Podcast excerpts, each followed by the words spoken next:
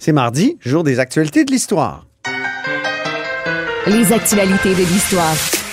Avec Dave Noël et Antoine Robitaille. Mais bonjour Dave Noël. Bonjour Antoine.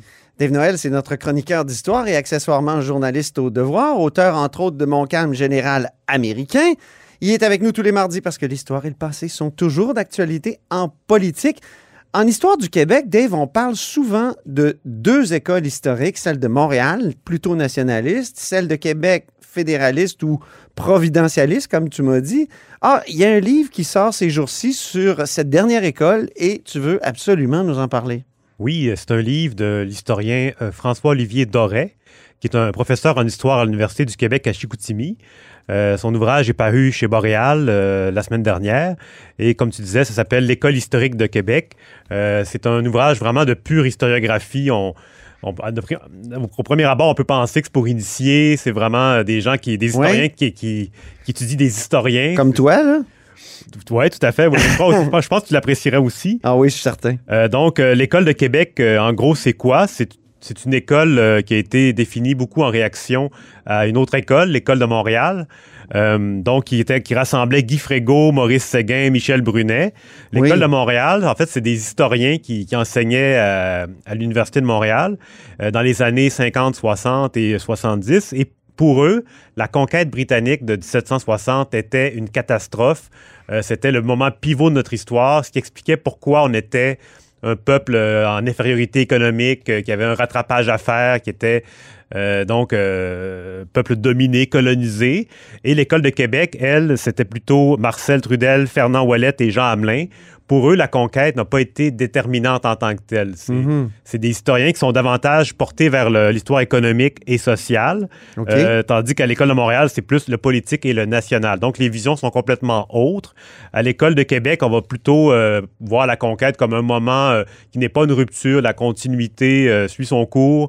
un changement d'empire un changement d'empire, mais en fait, la société reste la même. Euh, et pour eux, le fait que les, les, euh, comment dire, les, maîtres de l'économie soient maintenant des armateurs ou des, des, des, euh, marchands de Londres plutôt que Paris, ça change absolument rien. et même que certains vont dire de cette école-là que l'état de, de, comment dire, de faiblesse économique des Canadiens français remonte au régime français la conquête britannique n'a fait que consolider un état qui était déjà en cours. Ah oui. Euh, fait intéressant pour toi, c'est. Récemment, à ce micro, il y a Éric Bédard, l'historien, qui est venu nous parler de, Maurice Séguin, qui, qui lui a publié un livre dans les années 60, une conférence sur euh, l'indépendance du Québec. Donc, cette vision-là de, la, de la conquête comme catastrophe et, et, euh, prend écho dans les années 60 comme euh, l'indépendance comme correction de la conquête. Oui, c'est ça, tout à fait. Mais même, par contre, un historien comme Guy Frégaud, lui, était plutôt pessimiste. Ah. Pour lui, la société avait été brisée pendant la guerre de la conquête, donc c'était pratiquement irrécupérable. Il était vraiment très, très, très pessimiste. Et ce qui est intéressant, c'est que l'École de Québec va avoir une grande influence sur la didactique québécoise. Euh, dans, dans l'ouvrage, l'auteur nous parle du fait que le, par exemple, la réforme du programme d'histoire secondaire de 2006 est beaucoup imprégnée d'une vision qui, qui remonte à, l'école de Québec. Oh, j'avais écrit là-dessus, moi. Oui, oui, oui. quand même pas mal. Oui. beaucoup, de textes. Oui. Euh, Histoire épurée au secondaire, c'était le titre du premier texte. Oui, qui avait fait beaucoup réagir. Et oui. depuis ce temps-là, tu es cité dans des ouvrages de, oui. de, didactique. Pas toujours euh, très favorablement, mais vas-y. Oui. Euh, c'est ça, l'auteur Doref, il fait un parallèle entre, entre les trois colombes, donc Trudeau, Marchand, Pelletier, qui sont arrivés à Ottawa dans 1965 pour s'impliquer en politique fédérale et euh, l'École de Québec, parce qu'il faut savoir que Marcel Trudel et Fernand Ouellette, en 1965 et 66, ils quittent l'Université Laval ah. pour aller dans les, des universités de l'Ontario à Ottawa. Et euh, c'est un peu la même chose. les, deux historiens vont investir la scène fédéral euh, physiquement. C'est des mouvements parallèles. Tout à fait, tout à fait. Eh bien. Et euh, l'ouvrage. pas ça. Il y a un, volet qui est peut-être un petit peu plus aride pour le lecteur, mais on rentre rapidement dans des biographies des trois principaux personnages. Le premier, c'est le plus marquant, c'est Marcel Trudel. qui est né en 1917 et qui est décédé en 2011. D'ailleurs, on peut entendre en 2004 la cérémonie de remise de l'Ordre du Québec par Jean Charest. Oui, on a un court extrait. Marcel Trudel votre parcours est notre devise. Je me souviens. Vous êtes illustré principalement par vos travaux portant sur la Nouvelle-France. Votre recherche a été celle de la vérité, n'hésitant pas à révéler autant les grandeurs que les faiblesses de nos héros nationaux. C'est assez amusant que l'ancien premier ministre parle des héros nationaux parce que Marcel Trudel s'est beaucoup appliqué à les déboulonner dans son œuvre. Je pense que c'est un discours qui avait été fait du premier ministre, un peu de circonstance, un discours euh, euh, passe-partout. En fait, euh, Trudel, lui, c'est ça. Lui, il faut comprendre qu'en histoire, il y a beaucoup de, phénomènes de réaction. On peut dire même un effet yo-yo. On voit ça dans les régimes alimentaires. Souvent, on, pousse trop d'un côté et ça revient de l'autre. Euh, Trudel, lui, était marqué par les historiens de son enfance, les Lionel Groux, qui était vraiment euh, très fort sur l'idéalisation, notamment de l'art des Ormeaux, massacré par les Iroquois, tout ça. Et lui, ce qu'il veut faire, Trudel, c'est rééquilibrer la, la vision qu'on a des métropoles. Donc, on a beaucoup encensé la Nouvelle-France, euh, le Versailles, et là, maintenant, il essaie de rééquilibrer, mais en forçant tellement le trait qu'il pousse un peu fort, disons. Il va d'ailleurs publier euh, des, des, des, mythes réalités de l'histoire du Québec euh, qui vont être très populaires, des petits ouvrages où il va vraiment comme euh, se lancer dans les avantages de la conquête, notamment la gastronomie, euh, des choses qui sont un peu étonnantes, considérant la gastronomie britannique versus la gastronomie française. Euh, et lui, il va beaucoup mettre les, Canadiens français au banc des accusés. ce qui, si les, Canadiens ont été mis en infériorité économique, c'est de leur faute. On n'a pas été assez euh, on n'a pas été apte à saisir le moment. Nos élites n'étaient pas assez euh, ouvertes sur le capitalisme. Donc, c'est vraiment la faute des Canadiens français, euh, ce qui nous arrive. et lui, en 1961, il va prendre position, une position politique très forte lors d'un ben, lors d'un discours prononcé devant le, le Club Lyon au Château Frontenac il va dire que euh, il faut pas, en parlant des souverainistes, parce que le mouvement souverainiste commence à émerger à l'époque, il dit euh, il faut pas euh, élever un mur de Berlin au cœur du Canada français, donc faire l'indépendance, un mur qui transformerait en étrangers nos frères, nos parents et tous les autres euh, Canadiens français du même sang et de même culture qui continueront de vivre en dehors de notre enclos. Donc, il compare l'indépendance du Québec à un enclos qu'on érigerait comme un mur de Berlin qui nous séparerait de nos frères du reste du Canada.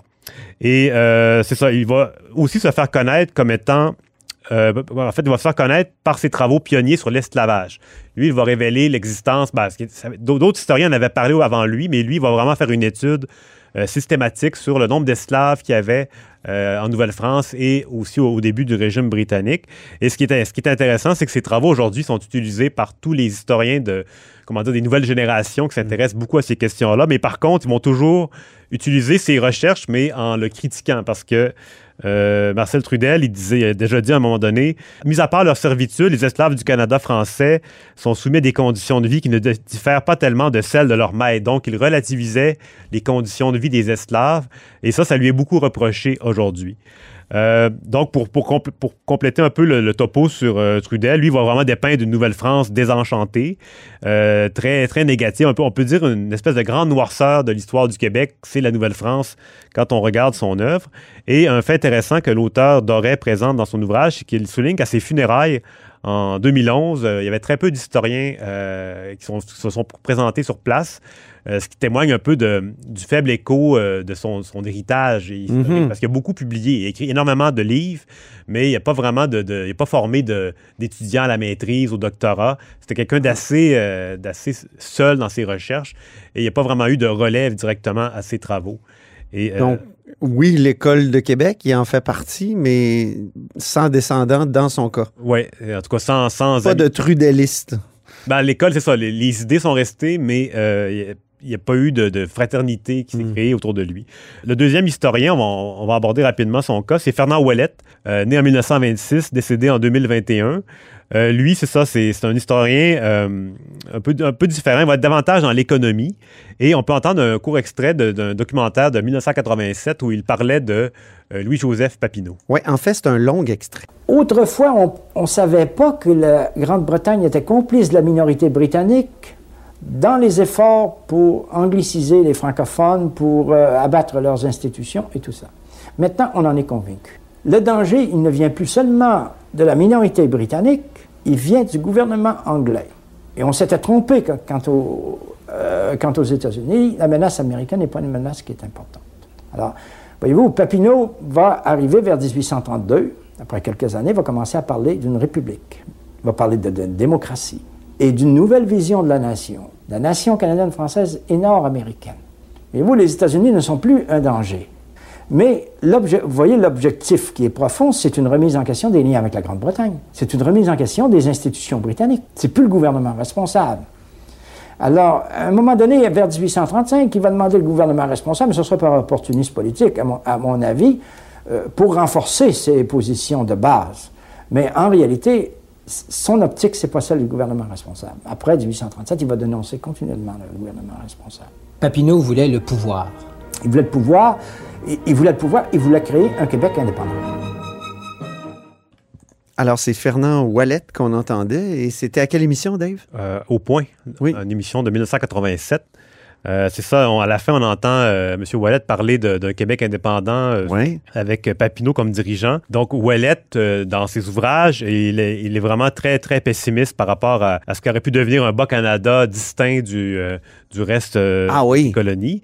Et en terminant, c'est ça, il va aussi se faire connaître, Wallet, en publiant un petit ouvrage qui s'appelle Julie Papineau, un cas de mélancolie et d'éducation janséniste. En fait, c'est publié en 1961 et il fait une espèce d'analyse psychologique de Julie Papineau, la, la femme de Louis-Joseph Papineau, et euh, les descendants euh, de, de, Julie Papineau, les, notamment les filles d'Henri Bourassa, vont réussir à, aller en justice et à faire retirer ce livre-là qui, ah, elle, était diffamatoire.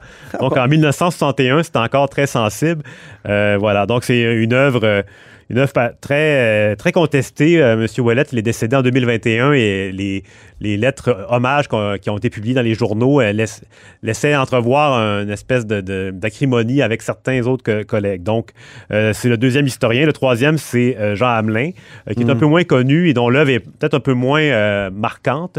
Et voilà. Donc, c'est un ouvrage qui est vraiment intéressant, qui fait le tour de l'École de Québec, qui est la moins connue aujourd'hui, mais qui a eu des, qui a encore des effets. Tu nous rappelles le titre? Oui, c'est euh, L'École historique de Québec au Boréal de l'auteur François-Olivier Doré. Ça vaut la peine alors? Oui, tout à fait. Merci beaucoup, Dave. On se reparle la semaine prochaine pour d'autres actualités de l'histoire. Et c'est ainsi que se termine La Haut sur la Colline en ce mardi, en direct en grande partie. Merci beaucoup d'avoir été des nôtres. N'hésitez surtout pas à diffuser vos segments préférés sur vos réseaux. Ça, c'est la fonction partage. Et je vous dis à demain.